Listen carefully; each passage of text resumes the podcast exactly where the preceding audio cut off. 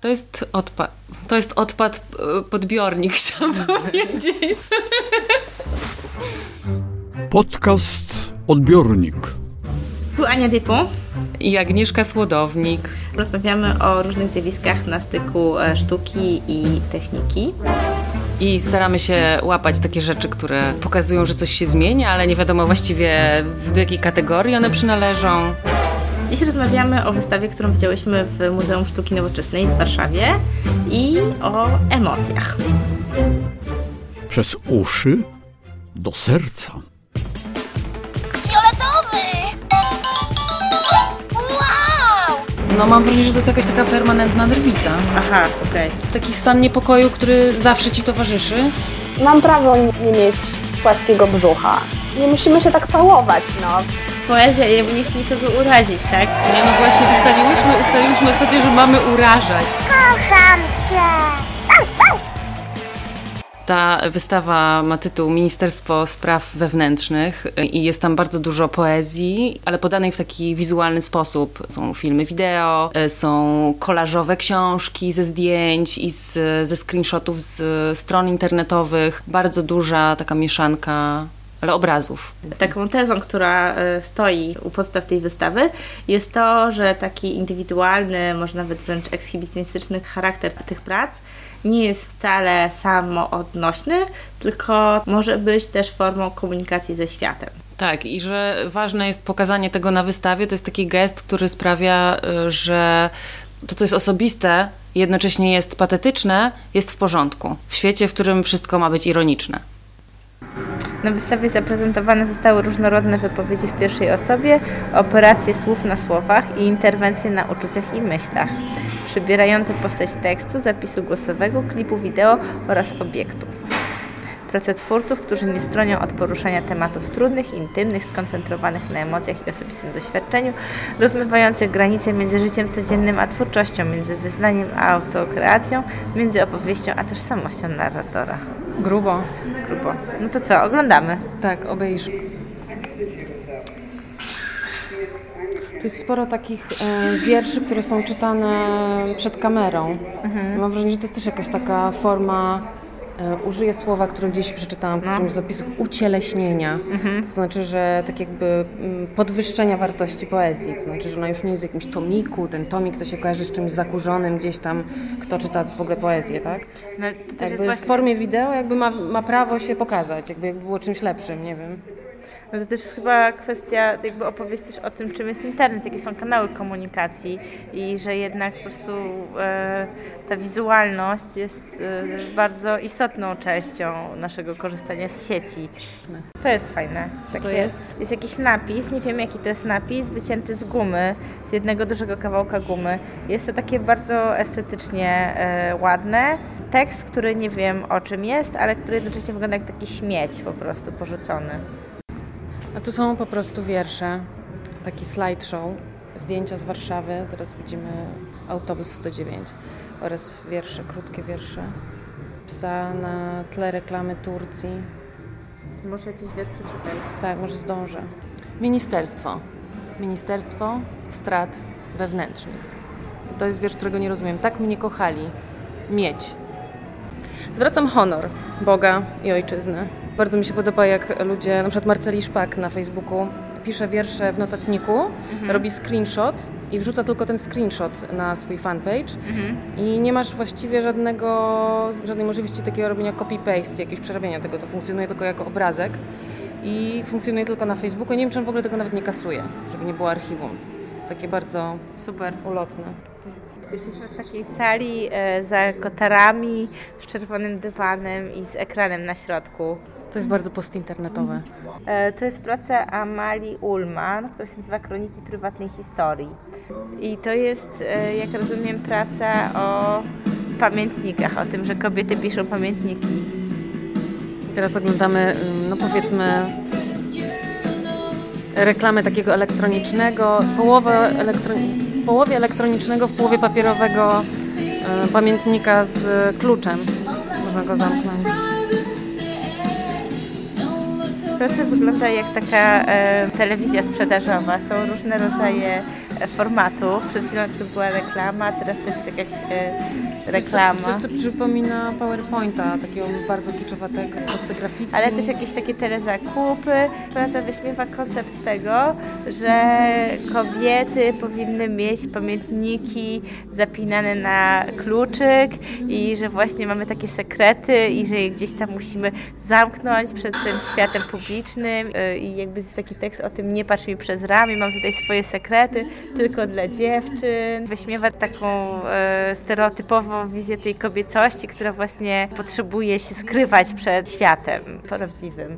I że wyrażasz się, że się boisz wyrazić publicznie, tylko że się wyrażasz w tajemnicy sama przed sobą, w tym właśnie pamiętniku i że zamykasz te swoje myśli przed innymi, żeby nikt, broń Boże, nie poznał Twoich myśli.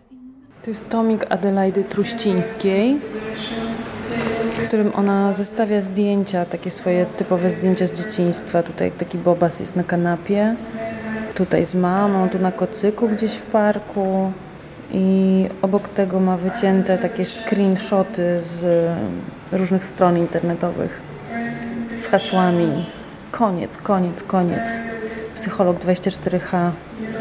Synonimy do słowa brak. I powstają z tego takie wiersze, kolarze. Powiększ męskość o 7 cm. Sens? Sorry, but you are looking for something that isn't here. Przeglądałaś to dalej? Fajne to jest. Znaczy oczywiście w tej wystawie jest dosyć dużo czegoś, co ja rzeczywiście postrzegam jako pewien rodzaj ekshibicjonizmu i takiego... Drażni cię to trochę? Drażni mnie, no ale o tym jest chyba ta wystawa, czy to jest drażniące, czy to jest jakiś komunikat, jakby to jest to pytanie, które stawia ta wystawa. I wydaje mi się, że można zakomunikować pewne rzeczy w inny sposób. Ponieważ to wszystko jest bardzo nastawione na taką historię jednostkową, to yy, nie jest to dla mnie jakieś takie super ciekawe. Myślę, że bardziej analiza pewnych procesów mnie interesuje. Dlatego studiowałam socjologię, a nie psychologię, nie? No a ja psychologię, No więc poezja, egotyzm. Reklama. Depresja, nerwica, strach. Poznaj przyczyny, zbadaj grzybice. Mikroskopowe badanie z kropli krwi. No, mi się podoba to zderzenie obrazów, tak? Czyli właśnie ta, te zdjęcia z dzieciństwa, takie typowe zdjęcia tak, właśnie z tak. albumu rodzinnego. Zderzone... taty. Tak, no i zderzone z czymś takim, co teraz jest y, treścią internetu, której właściwie już nie zauważasz, tak? Bo tam jest dużo reklam, dużo jakichś takich screenshotów z jakichś słowników, czyli coś, co ci towarzyszy na co dzień. I nagle wrzucone w ten kontekst. W zasadzie ona, mam są wrażenie, takie ko- mam wrażenie, że ona, tak, tylko że to z tych kolarzy, że ona jakby robi z tego wiersze. Z tej jakby materii słów, które są czymś takim codziennym bardzo. Pizza z jagodami, zaskakujące przepisy z owocami leśnymi. Krew na ulicach, galeria. Tu jest drugi jeszcze tomik wyłożony, tym razem komiksu fińskiego artysty Jakko Pallasvuo. Natomiast wydaje mi się, że w ogóle tu jest mało mężczyzn, że to też jest jakby z jednej Jako strony... autorów o to Tak. chodzi? Z jednej strony jest jakiś taki, jest ta praca krytyczna o tym, że właśnie ten pamiętnik i że kobieta jest taka emocjonalna i ma tyle emocji, które musi zapisywać w tym pamiętniku, a z drugiej strony są głównie poetki i jakby ta teza, okej, szukające jakiejś swojej, nie wychodzącej z takiej tradycji normatywnej kobiecości, natomiast nie zmienia to faktu, że jednak to są różne aspekty tego, czym jest bycie kobietą koniec końców. Te wszystkie różne bardzo kobiety zajmują się właśnie tym, czym się stereotypowo zajmują kobiety, czyli wyrażaniem swoich emocji. Z tego co słyszałam, to w piwnicy jest praca mężczyzny Andrzeja Okej, Szpindlera. No to chodźmy do piwnicy, może zobaczyć, co tam będzie. Zobaczmy. Najfajniejsze części wystawy to były takie, w której znajdowało się tę sztukę w jakichś dziwnych miejscach, typu na łóżku pod schodami. Trzeba było się położyć na tym łóżku w takiej dość wyświechtanej pościeli i można było wtedy obejrzeć film i posłuchać go, mając ekran zawieszony tak gdzieś 10 centymetrów nad, nad twarzą. No i piwnica. O,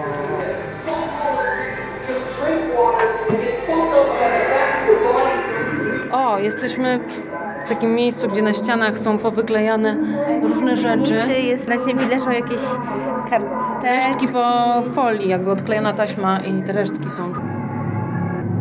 Jest taka właśnie wystawa, do której jest potrzebny ktoś, kto opowiada. I jednak w przypadku sztuki współczesnej, która nie jest nacechowana na, nie jest nakierowana na jakby estetyczny wymiar, tylko też bardzo, bardzo silnie chce grać na wymiarze intelektualnym, czy emocjonalnym, czy kontekście kulturowym e, i wymaga jakiegoś całego zasobu kompetencji, to jednak takie oprowadzenie kuratorskie ma bardzo duży sens i jakby jeżeli nie wiesz, jaki jest kontekst tej pracy, to bardzo trudno jest zrozumieć, co się dzieje, nie? Tak jak tutaj jesteśmy.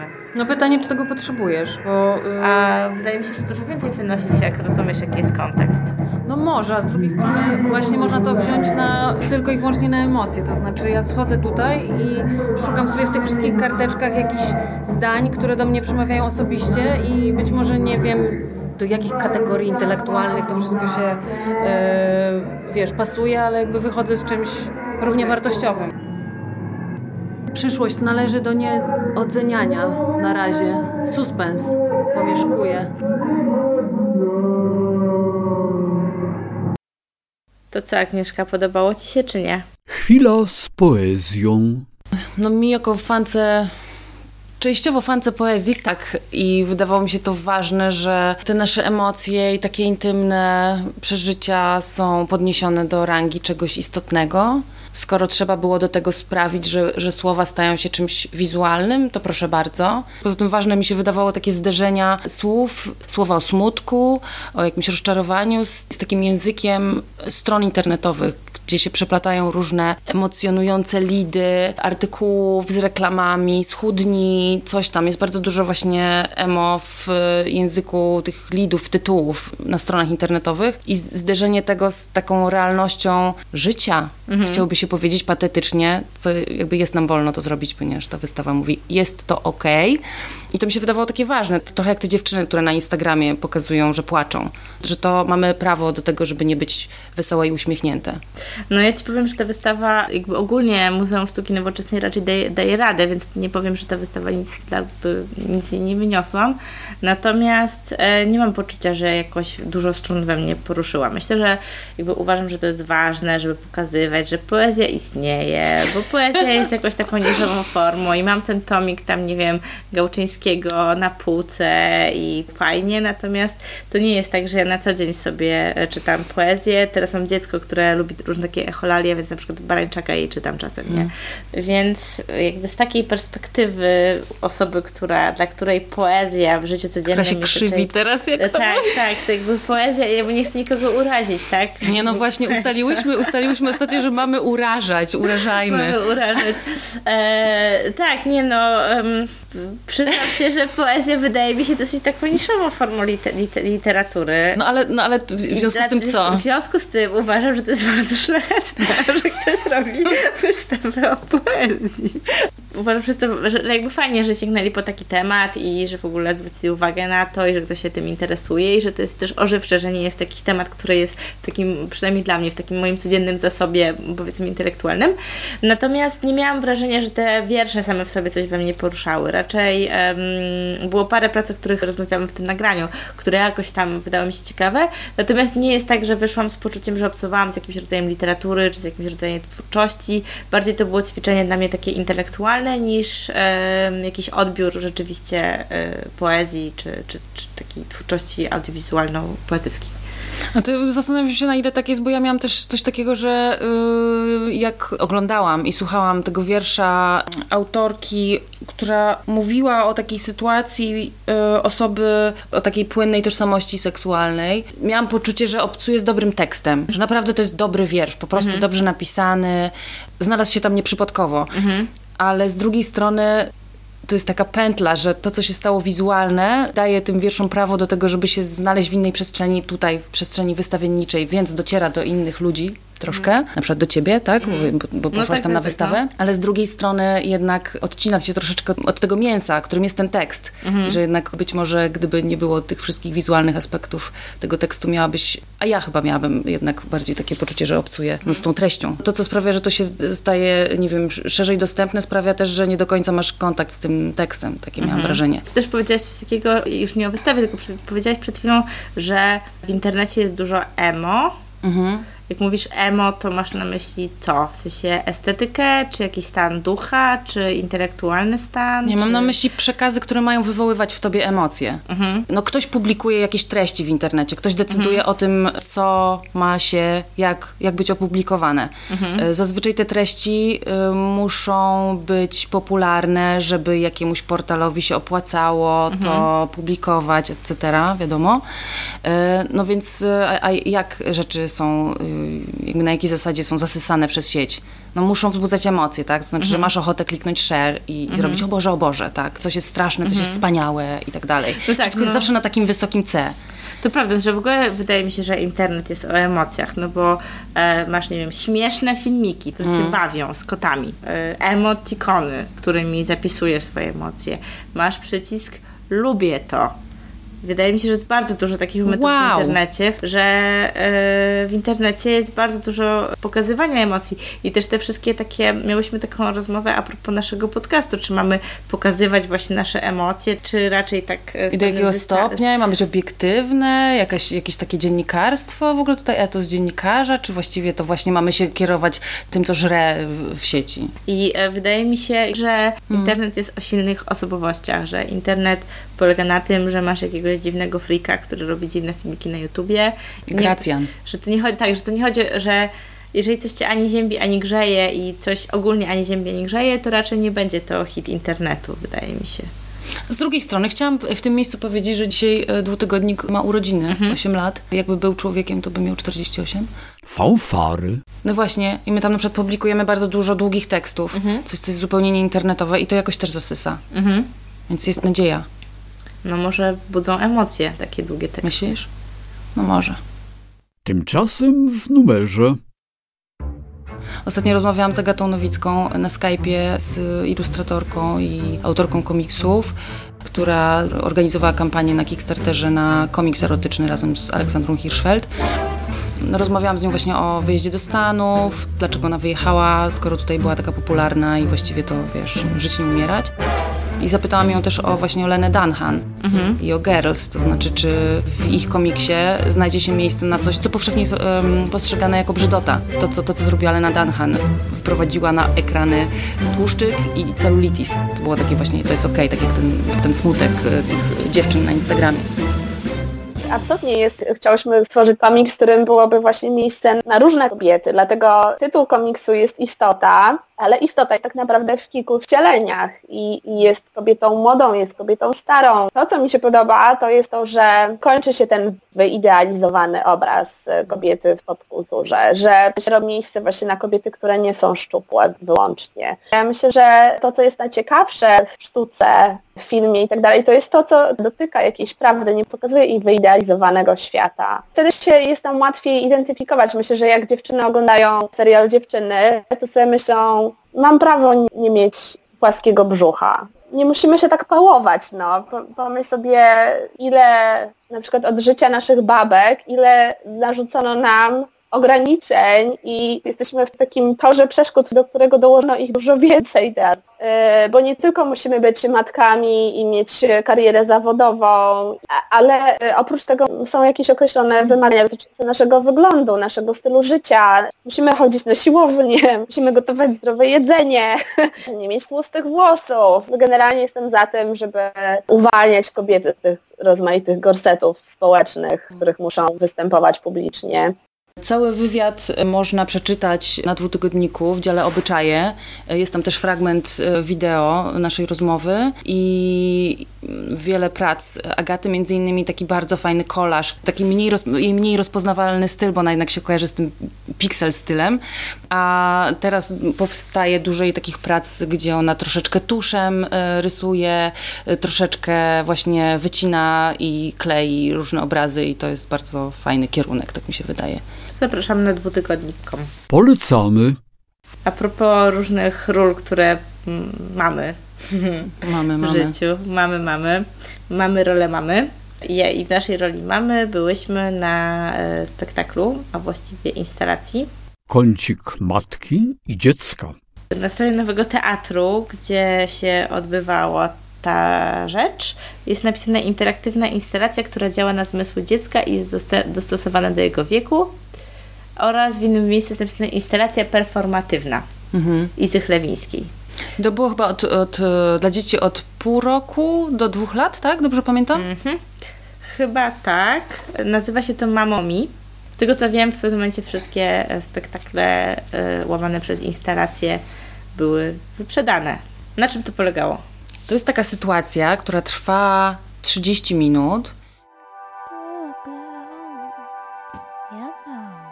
i na początku wchodzi się z grupą rodziców i ich dzieci do takiego białego namiotu, dużego bardzo, tak na, na tyle dużego, że się tam zmieści właśnie około 30 osób. W środku są różne dziwne rzeczy, które zwisają z tego sufitu namiotu. Jakieś gąbki w białej ponczosze, jakieś różne takie ala e, żyrandole, w które można wejść, jak się jest odpowiednio małym. I ten namiot jest oświetlany z zewnątrz, więc on zmienia kolor. Raz jest niebieski, raz jest czerwony, więc robi się trochę jakby chłodniej, trochę cieplej. I w środku są dwie tancerki, czy też performerki, ubrane na biało, które bardzo powoli tańczą sobie w zasadzie, ruszają się do muzyki, która sobie leci w tle. I tyle. I one wchodzą w kontakt z tymi małymi dziećmi, trochę je naśladują. e, Dzieci mogą do nich podchodzić i różne rzeczy robić.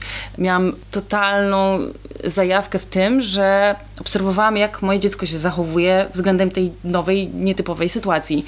I na początku było tak, że mój synek się trzymał mnie na zasadzie tak, o co chodzi, co jest grane, poprzyglądam się troszeczkę i tutaj ten, ale, już, ale było zaciekawienie, więc się przyglądał. Potem zaczął się wypuszczać, chodzić, y, łapać za te dziwne rzeczy, co zwisają z sufitu i podchodzić do tych tancerek. A na końcu to już w ogóle mi gdzieś zwiewał i nie, nie wiedziałam, gdzie jest i sama musiałam za nim biegać. Natomiast był tam jeden taki chłopiec, gwiazda, y, który od samego początku się wypuszczał i w którymś momencie było tak, że jedna z, ta- jedna z tancerek była na brzuchu. I ten chłopiec wskoczył jej na plecy. To tancerka się odwróciła powoli i zobaczyła, okej, taka jest sytuacja. Chyba była troszeczkę tym zaskoczona, to się chyba wcześniej nie wydarzyło. I stwierdziła, okej, dobra, mam pasażera. I zaczęła troszeczkę jakby tak płynąć, się poruszać, więc on skorzystał z tego transportu, tak gdzieś z metr e, pojechał na niej, popłynął, a potem zsiadł sobie i zaczął ją łapać za nogę. A ona zaczęła udawać, że on jakby za tą nogę na tyle ją mocno ciągnie, że jest w stanie ją wokół jej własnej osi przewrócić. A u ciebie co się działo? U mnie, u mnie były jakieś dwie dziewczyny, które w tym momencie nieser- nieserdecznie pozdrawiam, które przyszły e, na urodziny i em, jakby ten namiot on był cały taki miękki, cichy, spokojny, natomiast one się spóźniły. Przyszły, zaczęły roz, jakieś prezenty rozpakowywać. E, jedna z nich wymieniła pieluchę swojemu dziecku, zostawiła pieluchę na środku tego namiotu. Druga otworzyła chrupki jakieś kukurydziane, położyła chrupki. I oprócz tego, że ze sobą rozmawiały na głos, to w ogóle psuło jakby trochę ten efekt takiego zanurzenia się w tej sytuacji.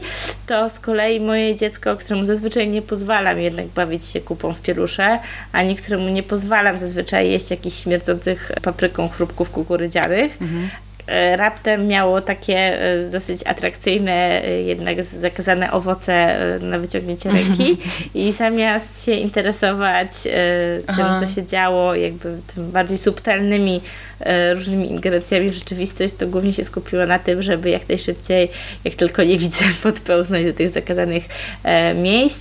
Więc e, morał z tego taki, że jeżeli jest interakcja z publicznością i część tej publiczności nie wchodzi w to, no to po prostu rozbija doświadczenie też pozostałym osobom. Znaczy myślę, że były dzieci, które nie wiem, nie są aż tak zainteresowane tym, żeby po prostu rozgrzebywać pieluchy albo e, szeleszczącymi papierami. Tak akurat moje dziecko, jak się położy przed nim dowolną ilość przedmiotów, to zawsze wybierze ten najbardziej niebezpieczny, więc nie wiem, czy wszystkie dzieci tak mają, ale no jakby jest taka prawidłowość.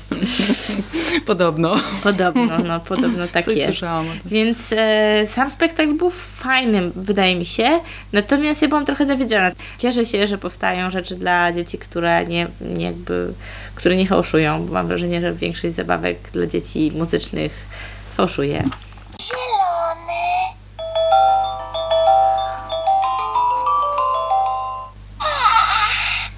To jest zabawka, która może nie fałszuje, ale jest bardzo emocjonalna. Chciałam, przepraszam, chciałam ci wybrać coś bardziej hardkorowego.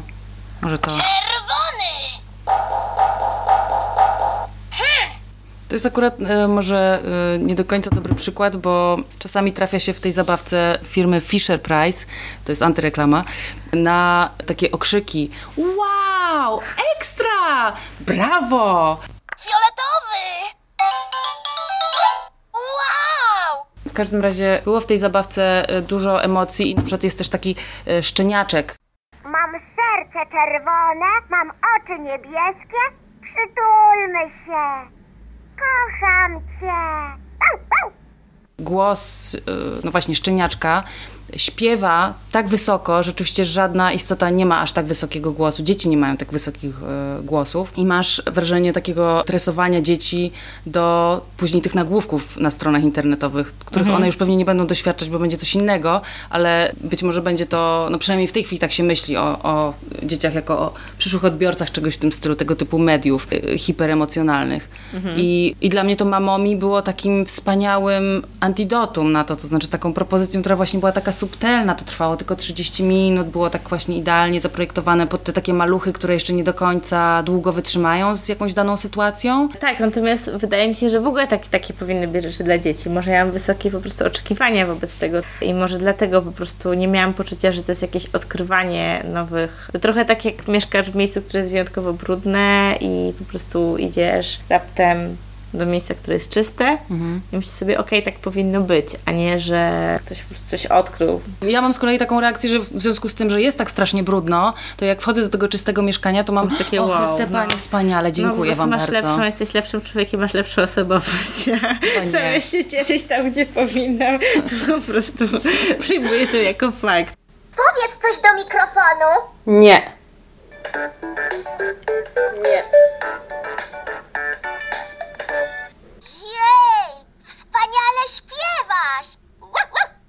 Odbiornik. Kulturalny podcast.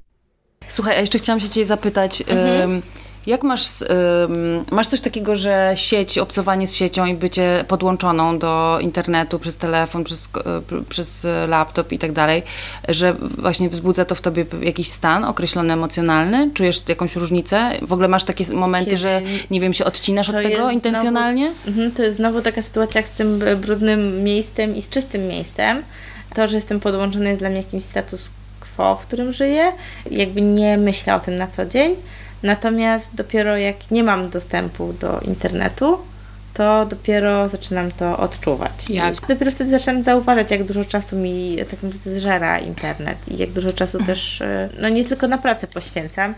A ty, e, jak się czujesz z tym, że jesteś podłączony? Masz jakieś emocje związane z tym, że jesteś tak podłączony? No mam wrażenie, że to jest jakaś taka permanentna drwica. Aha, okej. taki stan niepokoju, który zawsze ci towarzyszy i o którym przypominasz sobie, czy zdajesz sobie z niego sprawę dopiero jak e, się odcinasz od sieci. Dla mnie zawsze wyjazdy były czymś takim, dla mnie jakimś jakąś zbrodnią jest, nie wiem, podłączanie się do Facebooka czy jakichś kanałów, e, jak się gdzieś podróżuje. To skąd wszyscy będą wiedzieć, że właśnie masz lepiej od nich?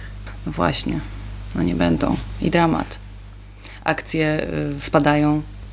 Więc y, takie sobie funduję właśnie czasami tutaj pogorszenie, pogorszenie, wiesz, swojego wizerunku i wtedy się czuję spokojnie.